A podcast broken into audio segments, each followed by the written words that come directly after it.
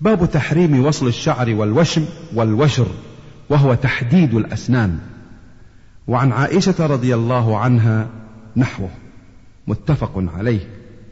وعن حميد بن عبد الرحمن أنه سمع معاوية رضي الله عنه عام حج على المنبر وتناول قصة من شعر كانت في يد حرسي فقال يا أهل المدينة أين علماؤكم؟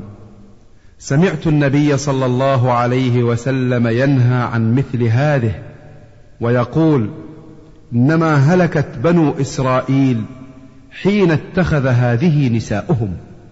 متفق عليه. قصة وهي خصلة من الشعر.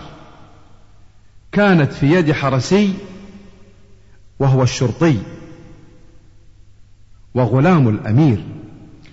وعن ابن مسعود رضي الله عنه قال لعن الله الواشمات والمستوشمات والمتنمصات والمتفلجات للحسن المغيرات خلق الله. فقالت له امرأة في ذلك فقال وما لي لا ألعن من لعن رسول الله صلى الله عليه وسلم وهو في كتاب الله. قال الله تعالى وما آتاكم الرسول فخذوه وما نهاكم عنه فانتهوا. الحشر متفق عليه.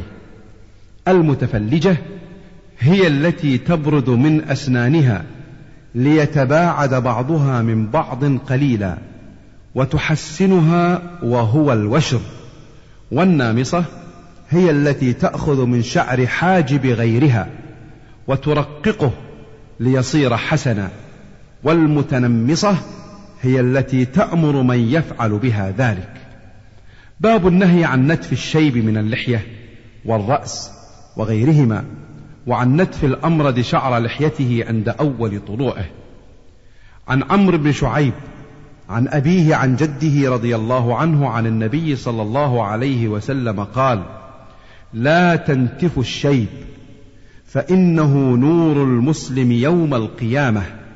حديث حسن. رواه أبو داود والترمذي والنسائي بأسانيد حسنة.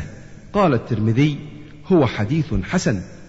وعن عائشة رضي الله عنها قالت قال رسول الله صلى الله عليه وسلم من عمل عملا ليس عليه أمرنا فهو رد رواه مسلم. باب كراهية الاستنجاء باليمين ومس الفرج باليمين من غير عذر. عن أبي قتادة رضي الله عنه عن النبي صلى الله عليه وسلم قال إذا بال أحدكم فلا يأخذن ذكره بيمينه ولا يستنج بيمينه ولا يتنفس في الإناء. متفق عليه. وفي الباب أحاديث كثيرة صحيحة. باب كراهية المشي في نعل واحد أو خف واحد لغير عذر. وكراهية لبس النعل والخف قائما لغير عذر. عن أبي هريرة رضي الله عنه أن رسول الله صلى الله عليه وسلم قال لا يمشي أحدكم في نعل واحد لينعلهما جميعا أو ليخلعهما جميعا. وفي رواية أو ليحفهما جميعا. متفق عليه. يحفهما من الحفاء. وعنه قال سمعت رسول الله صلى الله عليه وسلم يقول إذا انقطع شسع نعل أحدكم فلا يمشي في الأخرى حتى يصلحها. رواه مسلم. الشسع هو أحد سيور النعل الذي في صدرها المشدود في الزمام. وعن جابر رضي الله عنه أن رسول الله صلى الله عليه وسلم نهى أن ينتعل الرجل قائما. رواه أبو داود بإسناد حسن. باب النهي عن ترك النار في البيت عند النوم ونحوه سواء كانت في سراج أو غيره. عن ابن عمر رضي الله عنهما عن النبي صلى الله عليه وسلم قال لا تتركوا النار في بيوتكم حين تنامون. متفق عليه. وعن أبي موسى الأشعري رضي الله عنه قال احترق بيت بالمدينة على أهله من الليل فلما حدث رسول الله صلى الله عليه وسلم بشأنهم قال إن هذه النار عدو لكم فإذا نمتم فأطفئوها. متفق عليه. وعن جابر رضي الله عنه عن رسول الله صلى الله عليه وسلم قال غطوا الإناء وأوكئوا السقاء وأغلقوا الباب وأطفئوا السراج. فإن الشيطان لا يحل سقاء ولا يفتح بابا ولا يكشف إناء فإن لم يجد أحدكم إلا أن يعرض على إنائه عودا ويذكر اسم الله فليفعل. فإن الفويسقة تضرم على أهل البيت بيتهم. رواه مسلم. الفويسقة الفأرة تضرم تحرق. باب النهي عن التكلف وهو فعل وقول ما لا مصلحة فيه بمشقة. قال الله تعالى قل ما أسألكم عليه من أجر وما أنا من المتكلفين. سورة صاد. وعن عمر رضي الله عنه قال نهينا عن التكلف رواه البخاري. وعن مسروق قال دخلنا على عبد الله بن مسعود رضي الله عنه فقال يا أيها الناس من علم شيئا فليقل به ومن لم يعلم فليقل الله أعلم. فإن من العلم أن تقول لما لا تعلم الله أعلم. قال الله تعالى لنبيه صلى الله عليه وسلم قل ما أسألكم عليه من أجر وما أنا من المتكلفين. رواه البخاري. باب تحريم النياحة على الميت ولطم الخد وشق الجيب ونتف الشعر وحلقه والدعاء بالويل والثبور. عن عمر بن الخطاب رضي الله عنه قال قال النبي صلى الله عليه وسلم الميت يعذب في قبره بما نيح عليه وفي رواية ما نيح عليه. متفق عليه. وعن ابن مسعود رضي الله عنه قال قال رسول الله صلى الله عليه وسلم ليس منا من ضرب الخدود وشق الجيوب ودعا بدعوى الجاهلية. متفق عليه. وعن أبي بردة قال وجع أبو موسى فغشي عليه ورأسه في حجر امرأته من أهله فاقبلت تصيح برنه فلم يستطع أن يرد عليها شيئا. فلما افاق قال أنا بريء ممن برئ منه رسول الله صلى الله عليه وسلم. إن رسول الله صلى الله عليه وسلم برئ من الصالقة والحالقة والشاقة. متفق عليه. الرنة هي الصيحة الصالقة التي ترفع صوتها بالنياحة والندب. والحالقة التي تحلق رأسها عند المصيبة والشاقة التي تشق ثوبها. وعن المغيرة بن شعبة رضي الله عنه قال سمعت رسول الله صلى الله عليه وسلم يقول من نيح عليه فإنه يعذب بما نيح عليه يوم القيامة. متفق عليه. وعن أم عطية نسيبة رضي الله عنها قالت أخذ علينا رسول الله صلى الله عليه وسلم عند البيعة ألا ننوح متفق عليه.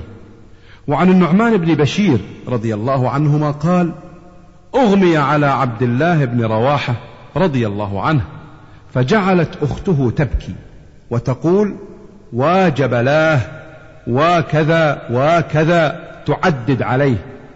فقال حين أفاق ما قلت شيئا إلا قيل لي أنت كذلك؟ رواه البخاري. وعن ابن عمر رضي الله عنهما قال اشتكى سعد بن عبادة رضي الله عنه شكوى.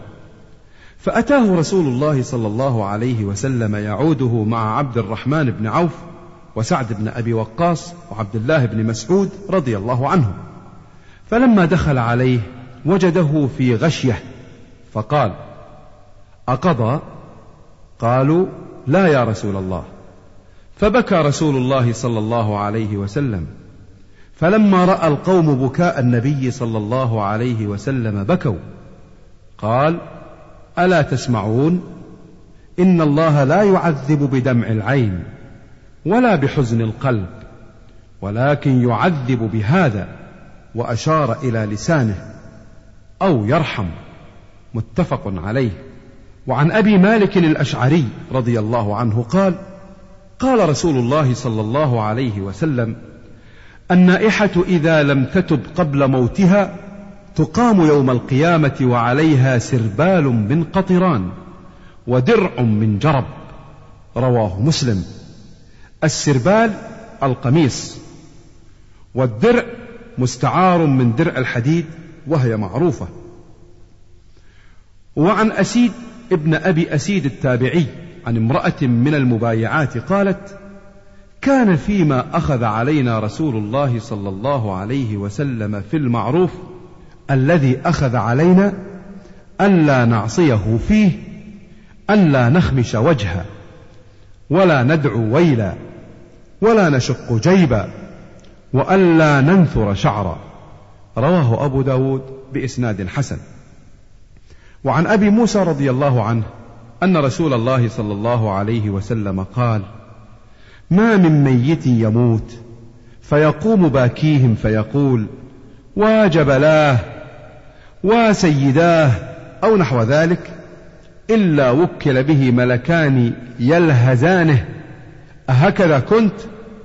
رواه الترمذي وقال حديث حسن اللهز الدفع بجمع اليد في الصدر. وعن أبي هريرة رضي الله عنه قال قال رسول الله صلى الله عليه وسلم اثنتان في الناس هما بهم كفر الطعن في النسب والنياحة على الميت. رواه مسلم. باب النهي عن إتيان الكهان والمنجمين والعراف وأصحاب الرمل والطوارق بالحصى وبالشعير ونحو ذلك. عن عائشة رضي الله عنها قالت سأل رسول الله صلى الله عليه وسلم أناس عن الكهان فقال ليسوا بشيء. فقالوا يا رسول الله إنهم يحدثون أحيانا بشيء فيكون حقا. فقال رسول الله صلى الله عليه وسلم تلك الكلمة من الحق يخطفها الجني فيقرها في أذن وليه. فيخلطون معها مئة كذبة. متفق عليه. وفي رواية للبخاري عن عائشة رضي الله عنها أنها سمعت رسول الله صلى الله عليه وسلم يقول إن الملائكة تنزل في العنان وهو السحاب فتذكر الأمر قضي في السماء فيسترق الشيطان السمع فيسمعه فيوحيه إلى الكهان. فيكذبون معها مئة كذبة من عند أنفسهم. قوله فيقرها أي يلقيها والعنان هو السحاب. وعن صفية بنت عبيد عن بعض أزواج النبي صلى الله عليه وسلم ورضي الله عنها عن النبي صلى الله عليه وسلم قال من أتى عرافا فسأله عن شيء فصدقه لم تقبل له صلاة أربعين يوما. رواه مسلم. وعن قبيصة ابن المخارق رضي الله عنه قال سمعت رسول الله صلى الله عليه وسلم يقول العيافة والطيرة والطرق من الجبت. رواه أبو داود بإسناد حسن. وقال الطرق هو الزجر أي زجر الطير. وهو أن يتيمن أو يتشاءم بطيرانه. فإن طار إلى جهة اليمين تيمن. وإن طار إلى جهة اليسار تشاءم. قال أبو داود والعيافة الخط. قال الجوهري في الصحاح الجبت كلمة تقع على الصنم والكاهن والساحر ونحو ذلك. وعن ابن عباس رضي الله عنهما قال قال رسول الله صلى الله عليه وسلم من اقتبس علما من النجوم اقتبس شعبة من السحر زاد ما زاد. رواه أبو داود بإسناد صحيح. وعن معاوية بن الحكم رضي الله عنه قال قلت يا رسول الله إني حديث عهد بجاهلية وقد جاء الله تعالى بالإسلام وإن منا رجالا يأتون الكهان. قال فلا تأتهم. قلت ومنا رجال يتطيرون. قال ذلك شيء يجدونه في صدورهم فلا يصدهم. قلت ومنا رجال يخطون. قال كان نبي من الأنبياء يخط فمن وافق خطه فذاك. رواه مسلم. قال المؤلف رحمه الله في شرح مسلم تعليقا على قوله فمن وافق خطه والصحيح أن معناه من وافق خطه فهو مباح له ولكن لا طريق لنا إلى العلم اليقيني بالموافقة فلا يباح والمقصود أنه حرام لأنه لا يباح إلا بيقين الموافقة وليس لنا يقين بها. وعن أبي مسعود البدري رضي الله عنه أن رسول الله صلى الله عليه وسلم نهى عن ثمن الكلب ومهر البغي وحلوان الكاهن. متفق عليه. البغي الزانية أي ما تعطى الزانية على الزنا. سماه مهرا لأنه على صورته. وحلوان الكاهن ما يعطاه على كهانته. باب النهي عن التطير. فيه الأحاديث السابقة في الباب قبله. وعن أنس رضي الله عنه قال قال رسول الله صلى الله عليه وسلم لا عدوى ولا طيرة ويعجبني الفأل. قال وما الفأل؟ قال كلمة طيبة متفق عليه. ولا طيرة من التطير وهو بمعنى النهي. وعن ابن عمر رضي الله عنهما قال قال رسول الله صلى الله عليه وسلم لا عدوى ولا طيرة وإن كان الشؤم في شيء ففي الدار والمرأة والفرس. متفق عليه.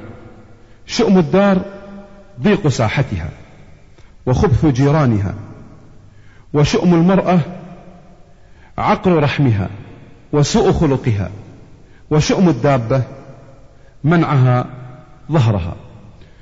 وعن بريدة رضي الله عنه أن النبي صلى الله عليه وسلم كان لا يتطير. رواه أبو داود بإسناد صحيح. وعن عروة بن عامر رضي الله عنه قال ذكرت الطيرة عند رسول الله صلى الله عليه وسلم فقال أحسنها الفأل ولا ترد مسلما فإذا رأى أحدكم ما يكره فليقل اللهم لا يأتي بالحسنات إلا أنت ولا يدفع السيئات إلا أنت ولا حول ولا قوة إلا بك. حديث صحيح رواه أبو داود بإسناد صحيح. وقوله ولا ترد مسلما أي لا ترد الطيرة مسلما عما عزم عليه فإنه يعلم أنه سبحانه القادر ولا أثر لغيره تعالى. باب تحريم تصوير الحيوان في بساط أو حجر أو ثوب أو درهم أو مخدة أو دينار أو وسادة وغير ذلك. وتحريم اتخاذ الصورة في حائط وستر وعمامة وثوب ونحوها والأمر بإتلاف الصور.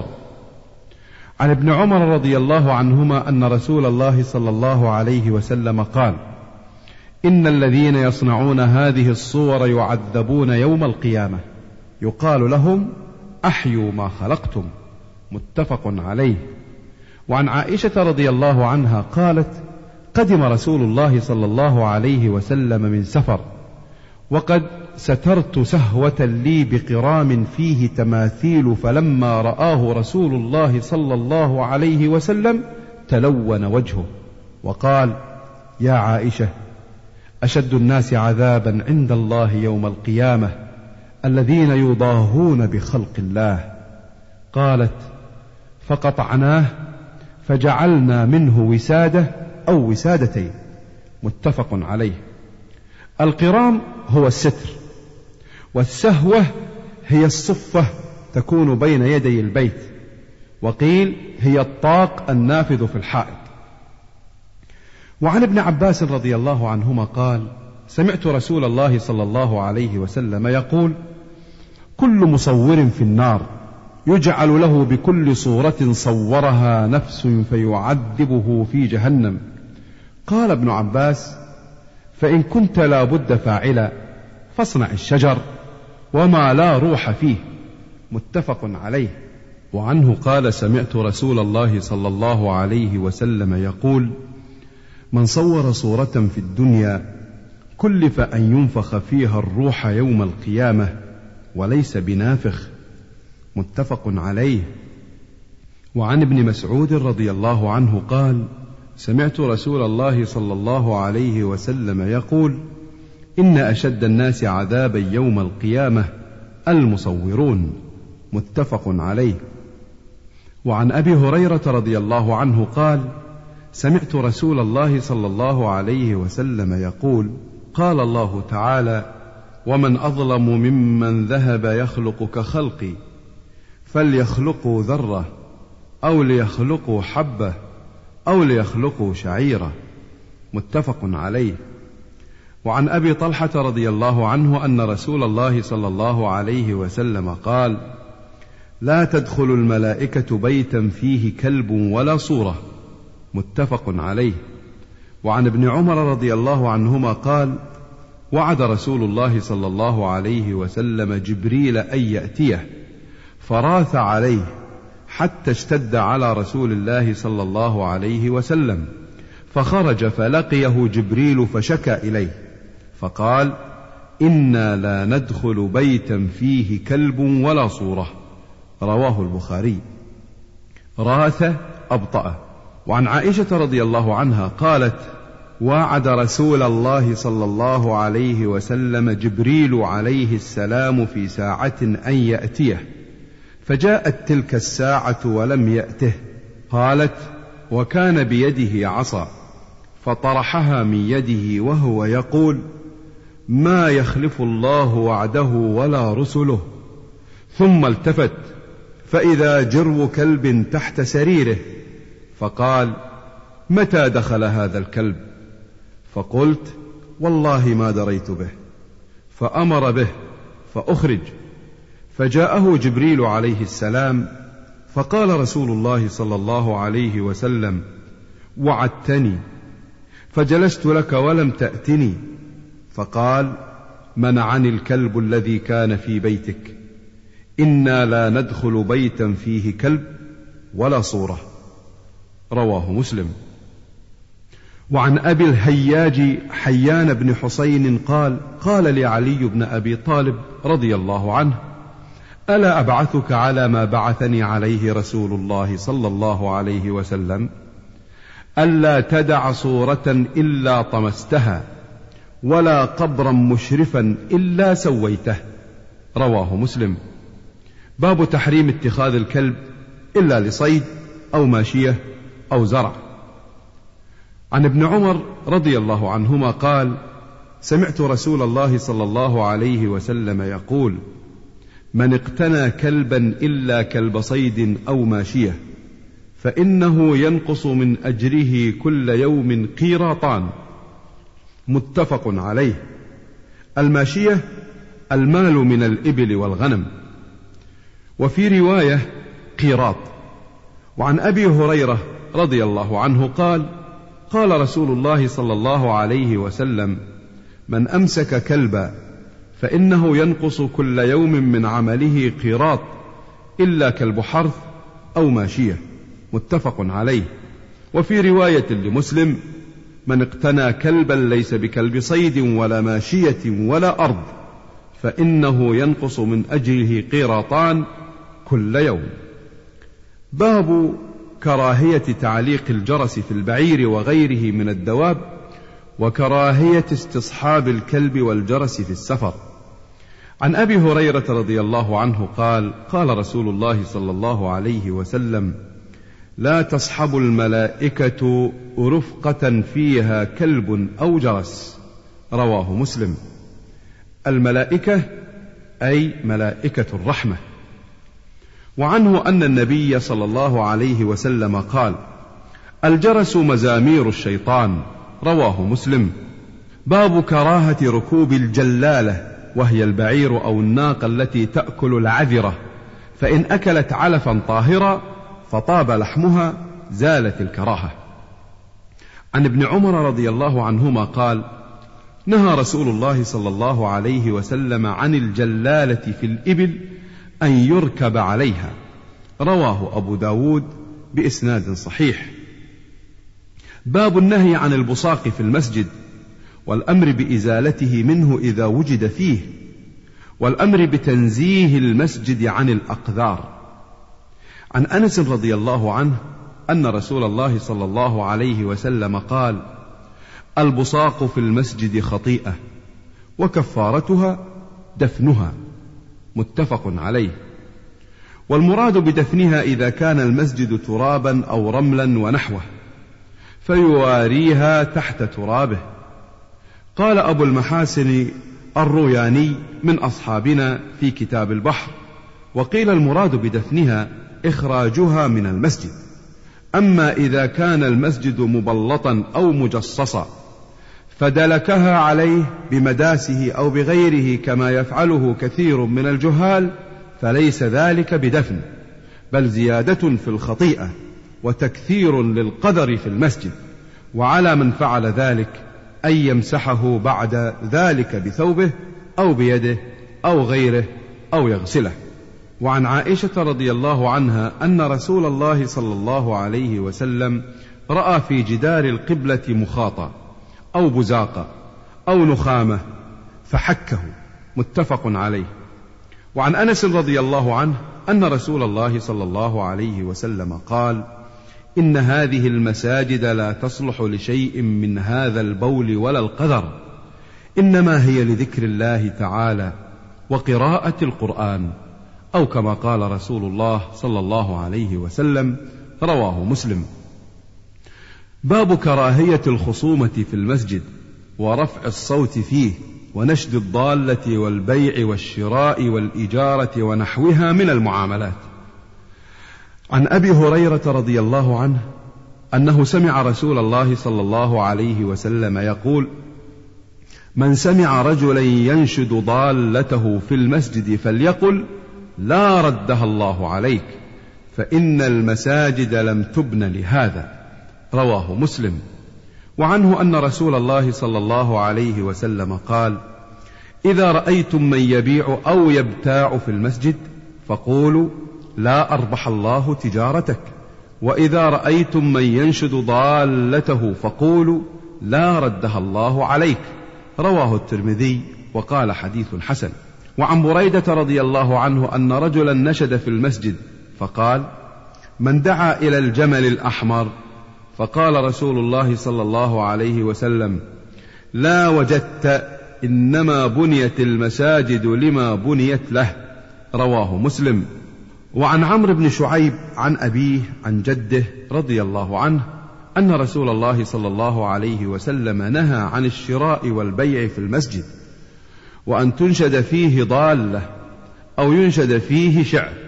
رواه أبو داود والترمذي وقال حديث حسن.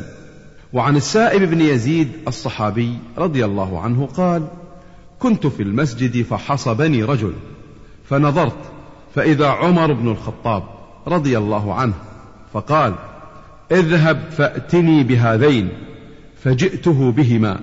فقال من أين أنتما؟ فقال من أهل الطائف.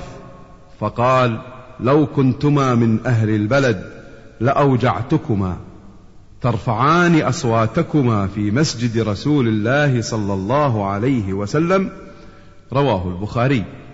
باب نهي من أكل ثوما أو بصلا أو كراثا أو غيره مما له رائحة كريهة عن دخول المسجد قبل زوال رائحته إلا لضرورة.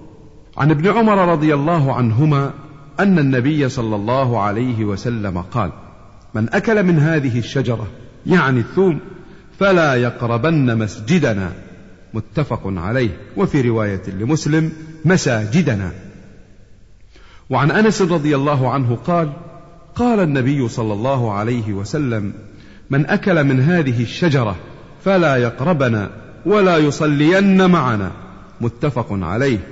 وعن جابر رضي الله عنه قال قال النبي صلى الله عليه وسلم من أكل ثوما أو بصلا فليعتزلنا أو فليعتزل مسجدنا. متفق عليه. وفي رواية لمسلم من أكل البصل والثوم والكراث فلا يقربن مسجدنا فإن الملائكة تتأذى مما يتأذى منه بنو آدم. وعن عمر بن الخطاب رضي الله عنه أنه خطب يوم الجمعة فقال في خطبته ثم إنكم أيها الناس تأكلون شجرتين ما أراهما إلا خبيثتين البصل والثوم لقد رأيت رسول الله صلى الله عليه وسلم إذا وجد ريحهما من الرجل في المسجد أمر به فأخرج إلى البقيع. فمن أكلهما فليمتهما طبخا. رواه مسلم. باب كراهية الاحتباء يوم الجمعة والإمام يخطب لأنه يجلب النوم فيفوت استماع الخطبة ويخاف انتقاض الوضوء. عن معاذ بن أنس الجهني رضي الله عنه أن النبي صلى الله عليه وسلم نهى عن الحبوة يوم الجمعة والإمام يخطب. رواه أبو داود والترمذي وقال حديث حسن. الحبوة هي أن يضم الإنسان رجليه إلى بطنه بثوب يجمعهما فيه مع ظهره ويشد عليه. باب نهي من دخل عليه عشر ذي الحجة وأراد أن يضحي عن أخذ شيء من شعره أو أظفاره حتى يضحي. عن أم سلمة رضي الله عنها قالت قال رسول الله صلى الله عليه وسلم من كان له ذبح يذبحه فإذا أهل هلال ذي الحجة فلا يأخذن من شعره ولا من أظفاره شيئا حتى يضحي. رواه مسلم.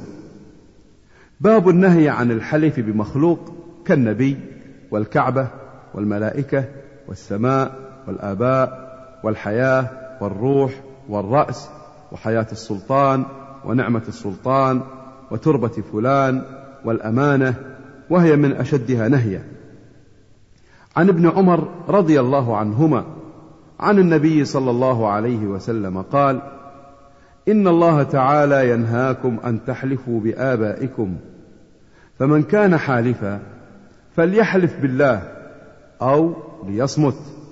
متفق عليه. وفي رواية في الصحيح فمن كان حالفا فلا يحلف إلا بالله أو ليسكت.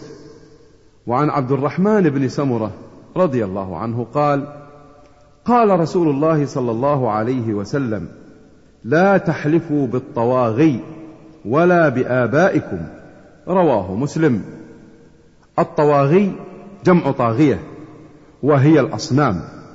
ومنه الحديث هذه طاغية دوس أي صنمهم ومعبودهم وروي في غير مسلم بالطواغيت جمع طاغوت وهو الشيطان والصنم. وعن بريدة رضي الله عنه أن رسول الله صلى الله عليه وسلم قال من حلف بالأمانة فليس منا من حلف بالأمانة فليس منا هذا يشبه أن تكون الكراهة فيها من أجل أنه إنما أمر أن يحلف بالله وبصفاته وليس الأمانة من صفاته وإنما هي أمر من أمره وفرض من فروضه فنهوا عنه لما يهمه الحلف بها من مساواتها لأسماء الله تعالى وصفاته. حديث صحيح رواه أبو داود بإسناد صحيح وعنه قال قال رسول الله صلى الله عليه وسلم من حلف فقال إني بريء من الإسلام فإن كان كاذبا فهو كما قال وإن كان صادقا فلن يرجع إلى الإسلام سالما رواه أبو داود. وعن ابن عمر رضي الله عنهما أنه سمع رجلا يقول لا والكعبة. قال ابن عمر لا تحلف بغير الله. فإني سمعت رسول الله صلى الله عليه وسلم يقول من حلف بغير الله فقد كفر أو أشرك. رواه الترمذي وقال حديث حسن.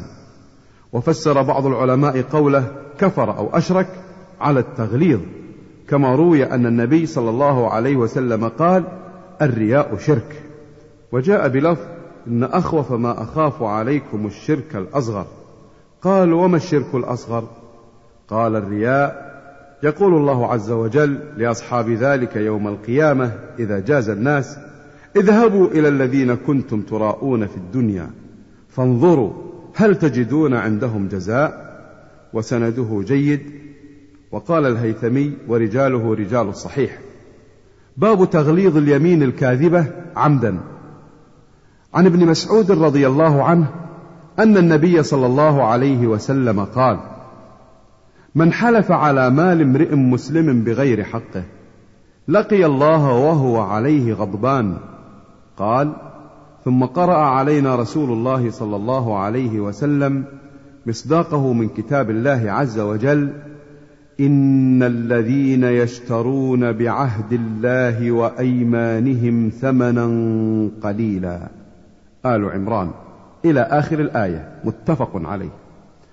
وعن أبي أمامة إياس بن ثعلبة الحارثي رضي الله عنه أن رسول الله صلى الله عليه وسلم قال من اقتطع حق امرئ مسلم بيمينه فقد أوجب الله له النار وحرم عليه الجنة. فقال له رجل وإن كان شيئا يسيرا يا رسول الله؟ قال وإن كان قضيبا من أراك. رواه مسلم. وعن عبد الله بن عمرو بن العاص رضي الله عنهما عن النبي صلى الله عليه وسلم قال الكبائر الإشراك بالله وعقوق الوالدين وقتل النفس واليمين الغموس رواه البخاري. وفي رواية أن اعرابيا جاء إلى النبي صلى الله عليه وسلم فقال يا رسول الله ما الكبائر؟ قال الإشراك بالله. قال ثم ماذا؟ قال اليمين الغموس. قلت وما اليمين الغموس؟ قال الذي يقتطع مال امرئ مسلم يعني بيمين هو فيها كاذب. باب ندب من حلف على يمين فرأى غيرها خيرا منها أن يفعل ذلك المحلوف عليه ثم يكفر عن يمينه. عن عبد الرحمن بن سمرة رضي الله عنه قال قال لي رسول الله صلى الله عليه وسلم إذا حلفت على يمين فرأيت غيرها خيرا منها فأت الذي هو خير وكفر عن يمينك. متفق عليه. وعن أبي هريرة رضي الله عنه أن رسول الله صلى الله عليه وسلم قال من حلف على يمين فرأى غيرها خيرا منها فليكفر عن يمينه وليفعل الذي هو خير. رواه مسلم. وعن أبي موسى رضي الله عنه أن رسول الله صلى الله عليه وسلم قال إني والله إن شاء الله لا أحلف على يمين ثم أرى خيرا منها إلا كفرت عن يميني وأتيت الذي هو خير. متفق عليه. وعن أبي هريرة رضي الله عنه قال قال رسول الله صلى الله عليه وسلم لأن يلج أحدكم في يمينه في أهله آثم له عند الله تعالى من أن يعطي كفارته التي فرض الله عليه. متفق عليه. قوله يلج أي يتمادى فيها ولا يكفر. وقوله آثم أي أكثر إثما. باب العفو عن لغو اليمين وأنه لا كفارة فيه. وهو ما يجري على اللسان بغير قصد اليمين كقوله على العادة لا والله وبلا والله ونحو ذلك. قال الله تعالى لا يؤاخذكم الله باللغو في أيمانكم ولكن يؤاخذكم بما عقدتم الأيمان. فكفارته إطعام عشرة مساكين من أوسط ما تطعمون أهليكم أو كسوتهم أو تحرير رقبة. فمن لم يجد فصيام ثلاثة أيام ذلك كفارة أيمانكم إذا حلفتم. واحفظوا أيمانكم. المائدة. وعن عائشة رضي الله عنها قالت أنزلت هذه الآية لا يؤاخذكم الله باللغو في أيمانكم في قول الرجل لا والله وبلا والله رواه البخاري. باب كراهة الحلف في البيع وإن كان صادقا. عن أبي هريرة رضي الله عنه قال سمعت رسول الله صلى الله عليه وسلم يقول الحلف منفقة للسلعة ممحقة للكسب. متفق عليه. وعن أبي قتادة رضي الله عنه أنه سمع رسول الله صلى الله عليه وسلم يقول إياكم وكثرة الحلف في البيع فإنه ينفق ثم يمحق. رواه مسلم. باب كراهة أن يسأل الإنسان بوجه الله عز وجل غير الجنة وكراهة منع من سأل بالله تعالى وتشفع به. عن جابر رضي الله عنه قال قال رسول الله صلى الله عليه وسلم لا يسأل بوجه الله إلا الجنة. رواه أبو داود. وعن ابن عمر رضي الله عنهما قال قال رسول الله صلى الله عليه وسلم من استعاذ بالله فأعيذوه ومن سأل بالله فأعطوه ومن دعاكم فأجيبوه ومن صنع إليكم معروفا فكافئوه. فإن لم تجدوا ما تكافئونه فادعوا له حتى تروا أنكم قد كافأتموه. حديث صحيح رواه أبو داود والنسائي بأسانيد الصحيحين. باب تحريم قوله شاه شاه للسلطان وغيره لأن معناه ملك الملوك ولا يوصف بذلك غير الله سبحانه وتعالى. عن أبي هريرة رضي الله عنه عن النبي صلى الله عليه وسلم قال إن اخنع اسم عند الله عز وجل رجل تسمى ملك الأملاك متفق عليه. اخنع أذل. قال سفيان بن عيينة ملك الأملاك مثل شاه شاه. باب النهي عن مخاطبة الفاسق والمبتدع ونحوهما بسيدي ونحوه. عن بريدة رضي الله عنه قال قال رسول الله صلى الله عليه وسلم لا تقولوا للمنافق سيد فإنه إن يك سيدا فقد أسخطتم ربكم عز وجل. رواه أبو داود بإسناد صحيح. باب كراهة سب الحمى.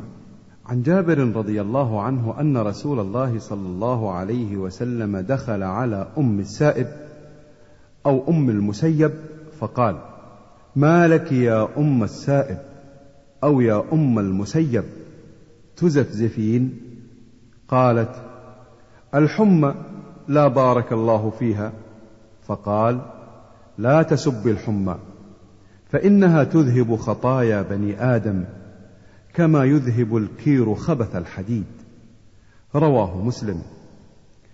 الكير هو زق الحداد الذي ينفخ فيه وخبث الحديد وسخه الذي في ضمنه.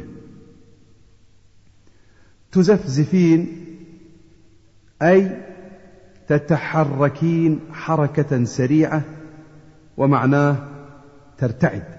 باب النهي عن سب الريح وبيان ما يقال عند هبوبها عن أبي المنذر أبي بن كعب رضي الله عنه قال قال رسول الله صلى الله عليه وسلم لا تسبوا الريح فإذا رأيتم ما تكرهون فقولوا اللهم إنا نسألك من خير هذه الريح وخير ما فيها وخير ما أمرت به ونعوذ بك من شر هذه الريح وشر ما فيها وشر ما أمرت به. رواه الترمذي وقال حديث حسن صحيح. وعن أبي هريرة رضي الله عنه قال سمعت رسول الله صلى الله عليه وسلم يقول الريح من روح الله تأتي بالرحمة وتأتي بالعذاب فإذا رأيتموها فلا تسبوها وسلوا الله خيرها واستعيذوا بالله من شرها. رواه أبو داود بإسناد حسن. قوله صلى الله عليه وسلم من روح الله أي رحمته بعباده. وعن عائشة رضي الله عنها قالت كان النبي صلى الله عليه وسلم إذا عصفت الريح قال اللهم إني أسألك خيرها وخير ما فيها وخير ما أرسلت به وأعوذ بك من شرها وشر ما فيها. وشر ما أرسلت به. رواه مسلم. باب كراهة سب الديك. عن زيد بن خالد الجهني رضي الله عنه قال قال رسول الله صلى الله عليه وسلم لا تسبوا الديك فإنه يوقظ للصلاة. رواه أبو داود بإسناد صحيح. باب النهي عن قول الإنسان مطرنا بنوء كذا. عن زيد بن خالد رضي الله عنه قال صلى بنا رسول الله صلى الله عليه وسلم صلاة الصبح بالحديبية في إثر سماء كانت من الليل. فلما انصرف أقبل على الناس فقال هل تدرون ماذا قال ربكم؟ قالوا الله ورسوله أعلم. قال قال أصبح من عبادي مؤمن بي وكافر. فأما من قال مطرنا بفضل الله ورحمته فذلك مؤمن بي كافر بالكوكب. وأما من قال مطرنا بنوء كذا وكذا فذلك كافر بي مؤمن بالكوكب. متفق عليه. والسماء هنا المطر. باب تحريم قوله لمسلم يا كافر عن ابن عمر رضي الله عنهما قال قال رسول الله صلى الله عليه وسلم إذا قال الرجل لأخيه يا كافر فقد باء بها أحدهما فإن كان كما قال وإلا رجعت عليه. متفق عليه. وعن أبي ذر رضي الله عنه أنه سمع رسول الله صلى الله عليه وسلم يقول من دعا رجلا بالكفر أو قال عدو الله وليس كذلك إلا حار عليه متفق عليه حار رجع. باب النهي عن الفحش وبذاء اللسان. عن ابن مسعود رضي الله عنه قال قال رسول الله صلى الله عليه وسلم ليس المؤمن بالطعان ولا اللعان ولا الفاحش ولا البذي رواه الترمذي وقال حديث حسن. وعن أنس رضي الله عنه قال قال رسول الله صلى الله عليه وسلم ما كان الفحش في شيء إلا شانه وما كان الحياء في شيء إلا زانه. رواه الترمذي وقال حديث حسن باب كراهة التقعير في الكلام بالتشدق وتكلف الفصاحة واستعمال وحشي اللغة ودقائق الإعراب في مخاطبة العوام ونحوهم. عن ابن مسعود رضي الله عنه أن النبي صلى الله عليه وسلم قال هلك المتنطعون. قالها ثلاثة. رواه مسلم. المتنطعون المبالغون في الأمور. وعن عبد الله بن عمرو بن العاص رضي الله عنهما أن رسول الله صلى الله عليه وسلم قال إن الله يبغض البليغ من الرجال الذي يتخلل بلسانه كما تتخلل البقرة. رواه أبو داود والترمذي وقال حديث حسن. وعن جابر بن عبد الله رضي الله عنهما أن رسول الله صلى الله عليه وسلم قال إن من أحبكم إلي وأقربكم مني مجلسا يوم القيامة أحاسنكم أخلاقا. وإن أبغضكم إلي وأبعدكم مني يوم القيامة الثرثارون والمتشدقون والمتفيهقون. رواه الترمذي وقال حديث حسن وقد سبق شرحه في باب حسن الخلق. الثرثار كثير الكلام تكلفا والمتشدق المتطاول على الناس بكلامه. ويتكلم بملء فيه تفاصحا تعظيما لكلامه والمتفيهق الذي يملأ فمه بالكلام ويتوسع فيه ويغرب به تكبرا وارتفاعا واظهارا للفضيلة على غيره. باب كراهة قوله خبثت نفسي. عن عائشة رضي الله عنها عن النبي صلى الله عليه وسلم قال لا يقولن أحدكم خبثت نفسي ولكن ليقل لقست نفسي متفق عليه. قال العلماء معنى خبثت غثت وهو معنى لقست ولكن كره لفظ الخبث. باب كراهة تسمية العنب كرما. عن أبي هريرة رضي الله عنه قال قال رسول الله صلى الله عليه وسلم لا تسموا العنب الكرم فإن الكرم المسلم.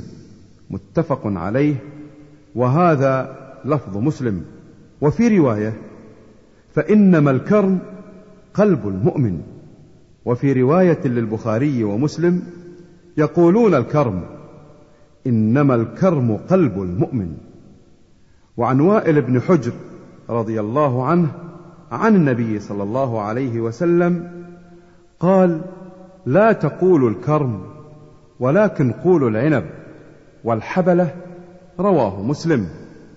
قال ابن الجوزي إنما نهى عن هذا لأن العرب كانوا يسمونها كرما لما يدعون من إحداثها في قلوب شاربيها من الكرم فنهى عن تسميتها بما تمدح به لتأكيد ذمها وتحريمها. وعلم أن قلب المؤمن لما فيه من نور الإيمان أولى بذلك الاسم. باب النهي عن وصف محاسن المرأة لرجل إلا أن يحتاج إلى ذلك لغرض شرعي كنكاحها ونحوه. عن ابن مسعود رضي الله عنه قال قال رسول الله صلى الله عليه وسلم لا تباشر المرأة المرأة فتصفها لزوجها كأنه ينظر إليها. متفق عليه.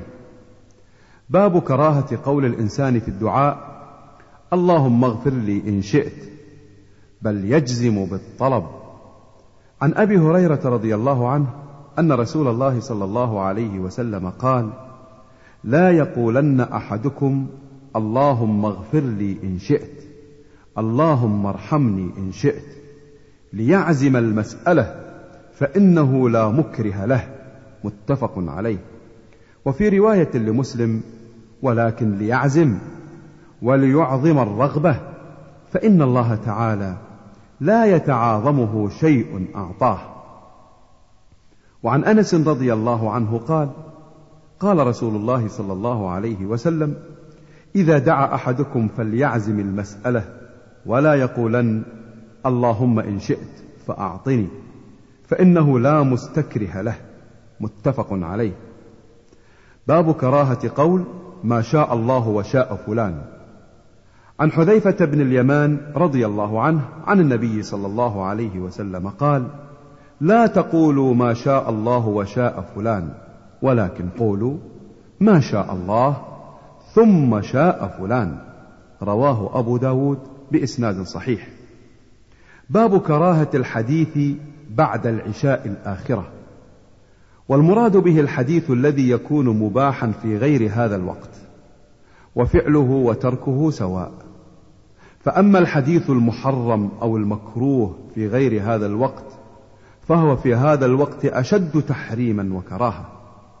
وأما الحديث في الخير كمذاكرة العلم وحكايات الصالحين ومكارم الأخلاق والحديث مع الضيف ومع طالب حاجة ونحو ذلك فلا كراهة فيه بل هو مستحب.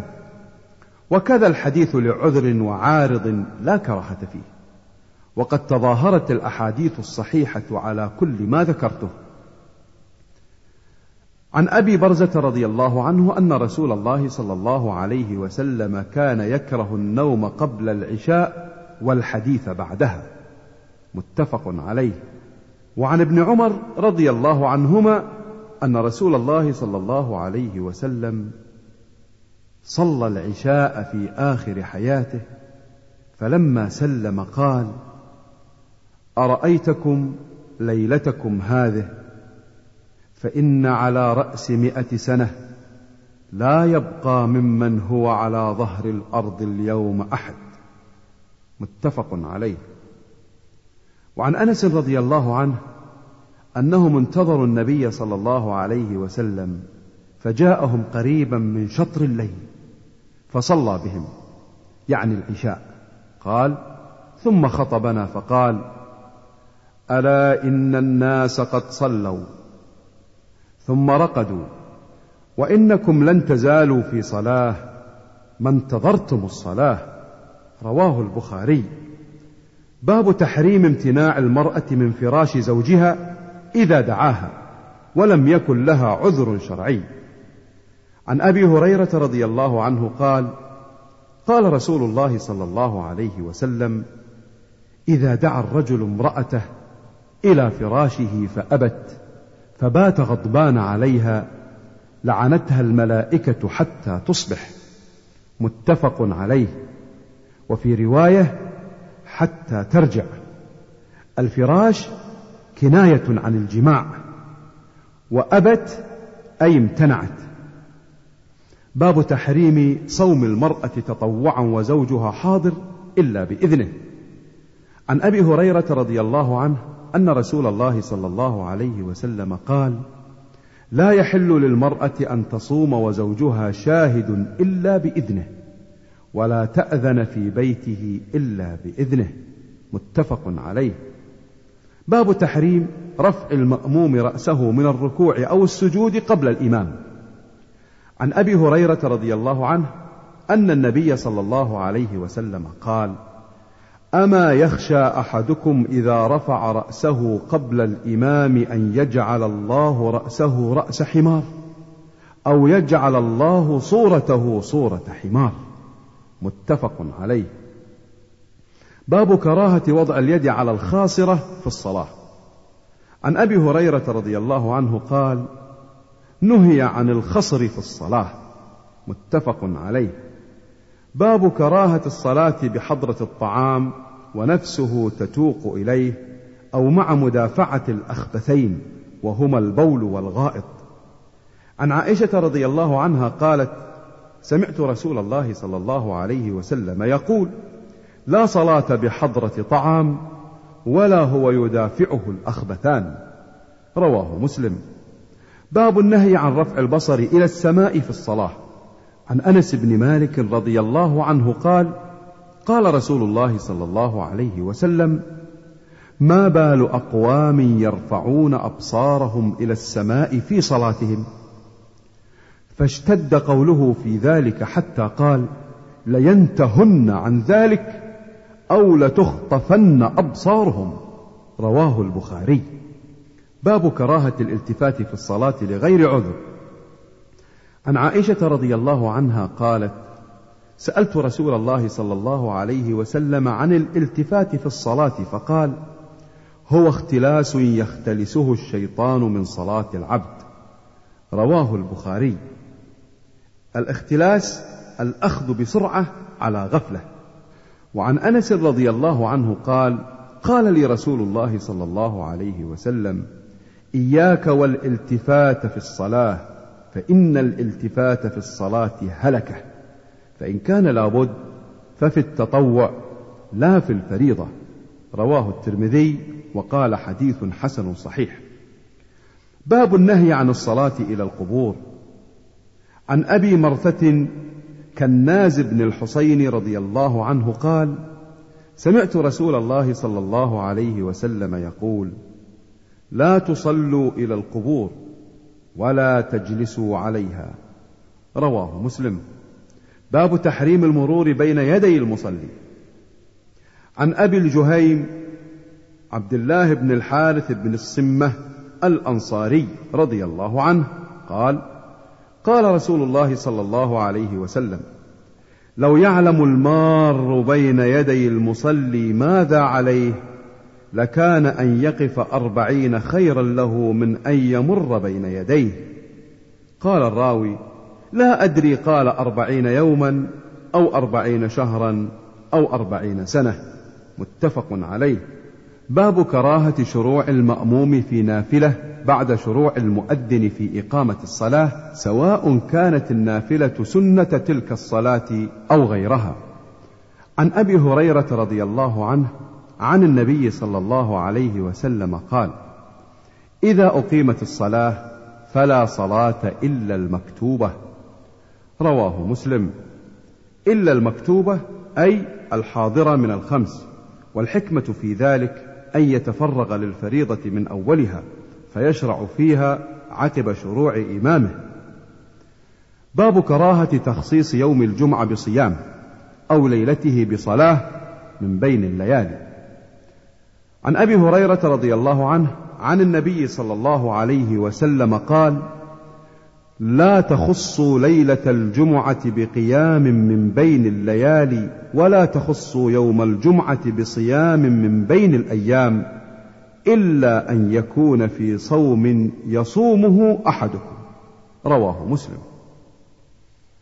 وعنه قال سمعت رسول الله صلى الله عليه وسلم يقول لا يصومن أحدكم يوم الجمعة إلا يوما قبله أو بعده.